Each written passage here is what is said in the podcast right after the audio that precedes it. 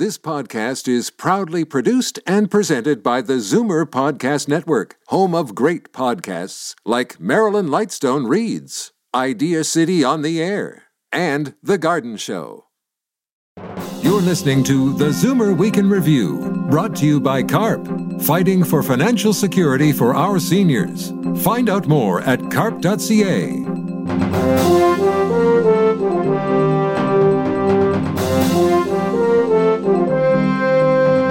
Good afternoon. Welcome to the Zoomer Week in Review, all things Zoomer worldwide. I'm Bob Komsic for Libby's Znaimer. Four events that sunny September day 20 years ago that changed the world forever. When the phone rang, and it was our son Ralph at 8:46, and he told me that uh, something happened at the World Trade Center.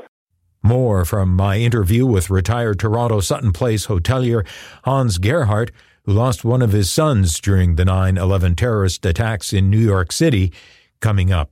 And why is it that, as many nurses exhausted by COVID are leaving the field, nursing schools in this country are forced to turn away those interested in taking their place? The head of a federation representing some 200,000 unionized nurses and nursing students will offer her take as well as possible solutions. But first, here are your Zoomer headlines from around the world. Yet another study on the benefits of red wine.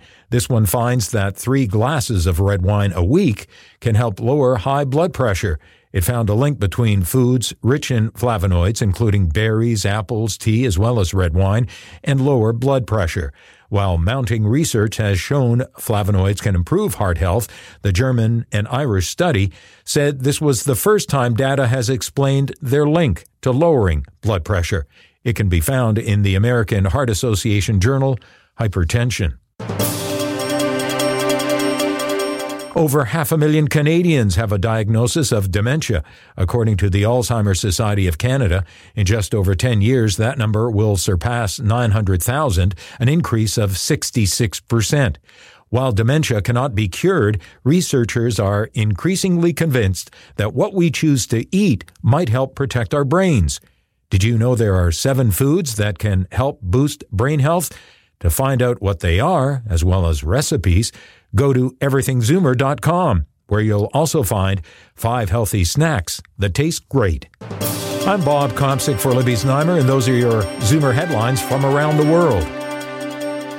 There are some events when recalled that take us back to that day. The assassinations of the Kennedy brothers, John and Robert, Martin Luther King Jr. The 9 11 attacks are another such tragedy. Two of the four coordinated terrorist attacks targeted New York's World Trade Center 20 years ago. Sharing his recollection now, Hans Gerhardt, former general manager of Toronto Sutton Place, who lost one of his sons, Ralph, who worked there. Looking back to the year, it started off very much on a negative note. You know, I had lost my job in March. Uh, I had a prostate cancer operation, and my wife had melanoma. And through all of this, both of our sons were living in the States.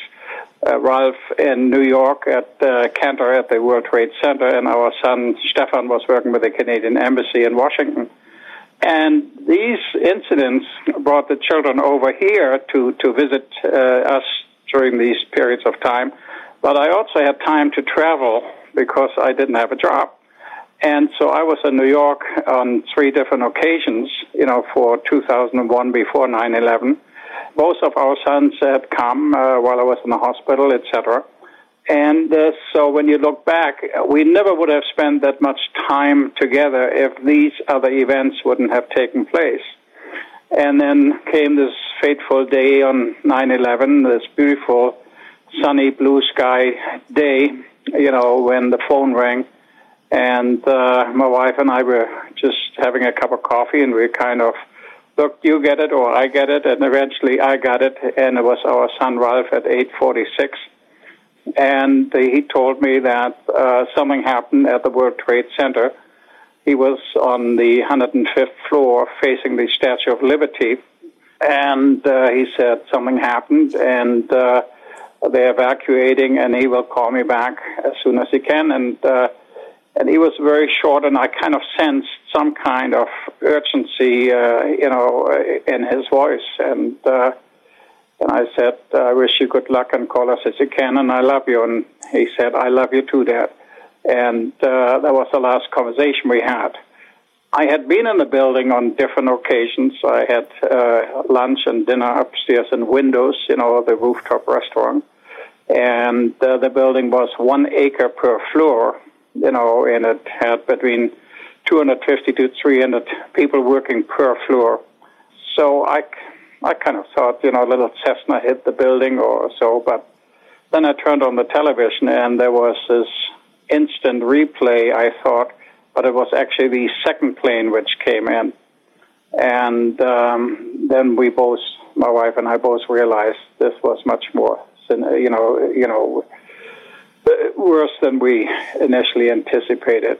But I had hoped that Ralph, who would have made it down the, the, the stairs, you know, which was not possible because the plane hit the 90th floor and cut off all the inner stairways and and uh, emergency lighting and um, water and communications and so on. So that nobody above the 90th floor ever made it out. And uh, Cantor Fitzgerald, where Ralph worked as a bond trader, you know, lost 658 people that day. As you watched what was unfolding before you, you and your wife, on the TV, were the worst fears overcoming you at that point, or was there still hope in your heart? I had hope.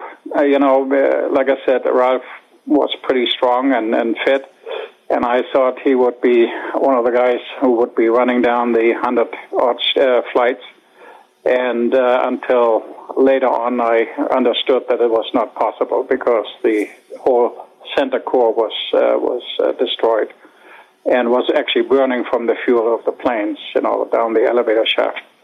So uh, my wife kind of more realized the situation. I was a bit more positive in the initial moment, and uh, and then we saw the people hanging out of the window and and jumping and so on. So we kind of um, watched it till the till the towers collapsed, you know. And at this time, we made plans to, to drive to New York, and um, and still in the hope that he would be found somewhere. Maybe he was hurt and he was in a hospital or so, but all the hospitals were empty because nobody was really uh, injured. They were all dead.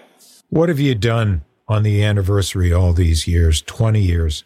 On Ground Zero, they have the ceremony you know, where, where they ring the bell when the towers uh, were hit and when the towers collapsed, and the reading of the names of, of the victims. And I used to do that myself in the beginning. And they did a very nice job actually on Ground Zero to commemorate the uh, the family victims in there, and it's very tranquil in the middle of a very busy city. So we we normally have gone to, uh, you know, not in the last two years because of COVID, but we have gone to uh, to New York to attend the memorial. And Cantor Fitzgerald, the company where I work for, they normally have in the museum on the bottom of the ground zero, they have a uh, memorial for the employees' families.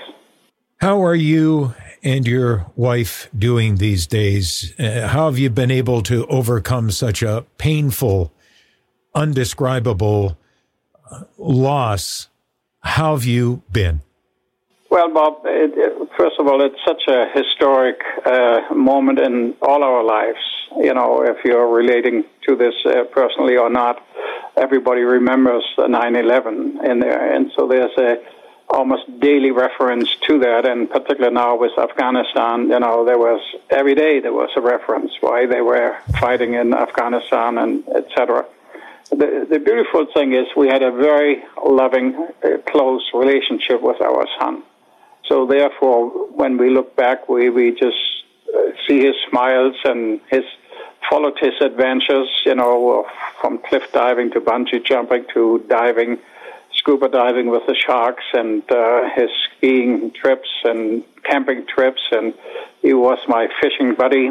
You know, I haven't actually fished since 9 11. So there's a lot of very fond memories we have, very vivid ones. And obviously, you miss him on, on these special days. Uh, obviously, the, the deeper pains you have on these days. But we we're very fortunate to be close to, to both of our children, you know, and we uh, talk daily, you know, one way or the other, if it was by internet or by phone, you know, and we have actually two voicemails of uh, both of them ending, I love you, mom, or I love you, dad, you know, so this is uh, very, very positive and very powerful, and we play it once a while, you know, and, um, and, and yes, we can look back to, to having a son which we dearly miss not to be trivial, but is there a motto or something you say to yourself to to keep you going and something you'd maybe care to to share to someone affected or not by this same tragedy? Well, initially seeing the events uh, unfolding live, and then you know the next day uh, we drove to uh, New York City and we stayed in his apartment for a month in the hope of finding him or finding something about him. And uh, daily, uh, you know, going over to uh, the uh, armories, which was a family center initially until Pier 94 opened up, and trying to look for information. And uh, uh, all these questions then arrive why, you know, him, why all these young people, the average age age was 34 for all the victims in there. And uh, how, if there's a God, how can a, a, God allow this to happen? So you question a lot of things in your life. And uh, like you said initially, you know, you know, you if Ralph would be alive or could talk to us, he would saying, uh, you know, you know, we had a good run while we were together, but now uh, this happened, and you you have to move on. And it's, and it's not easy because of, like I said, the daily reminders. You know, even if you walk by a picture of, of him in the house, or you sit down on uh, on a chair which uh, we brought in from uh, from his apartment in New York, and uh, so it's it's. Um, it's a challenge, and everybody has different relationship with their children and uh, and the situations may be different. Uh, you know, where somebody dies of a natural death, you know, and or is uh, in a tragedy like uh, this happened on 9/11. From a father of two to a father of two, while the pain is still evident in your recollection, the strength comes shining through, and uh, you should be commended. And I commend well, you. Thank you very much, Bob. You know, it's, uh, yeah. I'm sitting here on, excuse me, I'm looking at a picture of him and there's a smile. So uh, it's definitely, um, you know, something which uh, we can look back with joy having had a loving son and a loving relationship with our son. Retired Toronto hotelier Hans Gerhardt, who lost son Ralph in the 9 11 attacks in New York City 20 years ago. I'm Bob Komsic, and this is the Zoomer Week in Review. Coming up, nursing schools are turning away applicants as demand soars. You're listening to the Zoomer Week in Review, brought to you by CARP, where you can meet like minded people fighting for a new vision of aging. Find out more at carp.ca.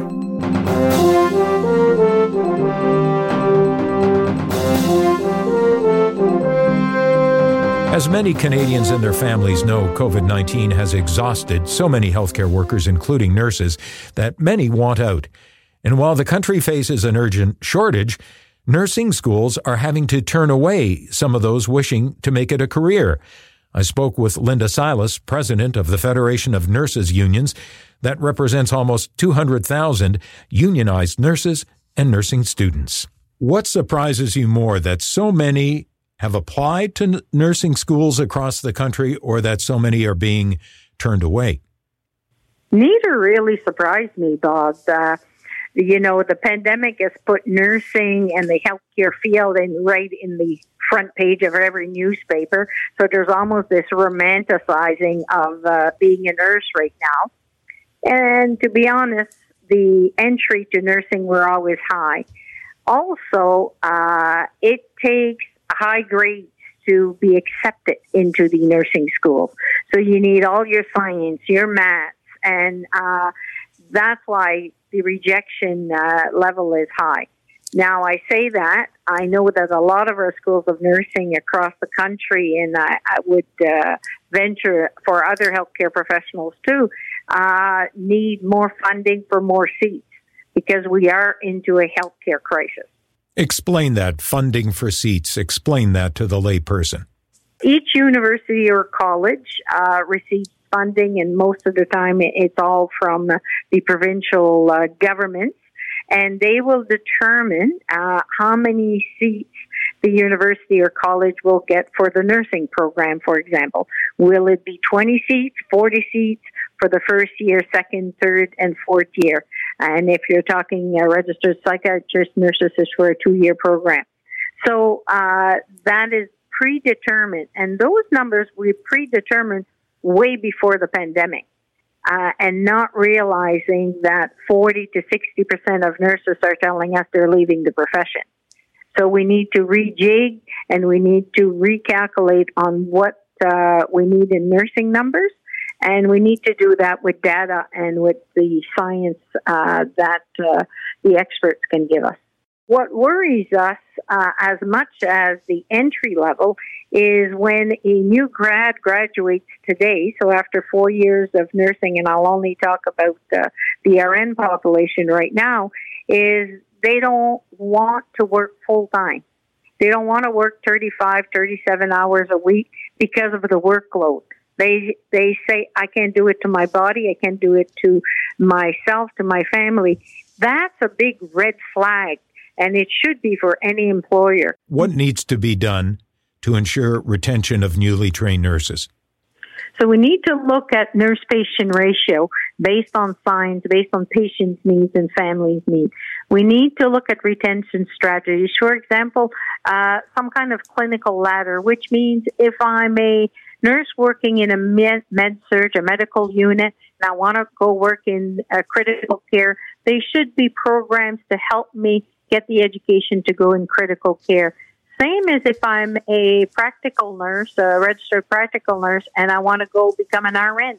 We should have clinical ladders, uh, bridging programs to help that happen.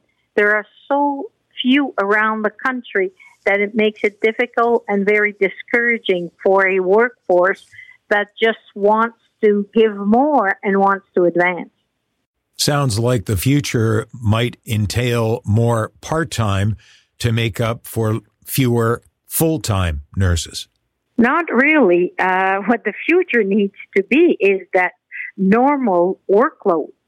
Uh, a young uh, person and an older person too can work 35 hours a week. We're not talking 100 hours a week here, but you need a normal workload uh, what's happening in our workplace is uh, not sustainable.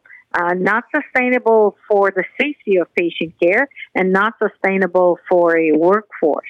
So that's, we have to go at the root of the problem. The root of the problem is there's not enough nurses to take care of the sick and sicker patients on each unit. Linda Silas, thank you for your time. I thank you and stay safe. Linda Silas, president of the Federation of Nurses Unions that represent almost 200,000 unionized nurses and nursing students. And that brings us to the end of this week's edition of the Zoomer Week in Review. I'm Bob Komsic for Libby Znaimer. Thanks for joining me. Be sure to come back next week to stay up to date with all things Zoomer worldwide. Zoomer Week in Review is produced by Zeev Huddy, Christine Ross, and Paul Thomas. Technical producer, Justin Eacock. Executive producer, Moses Znaimer.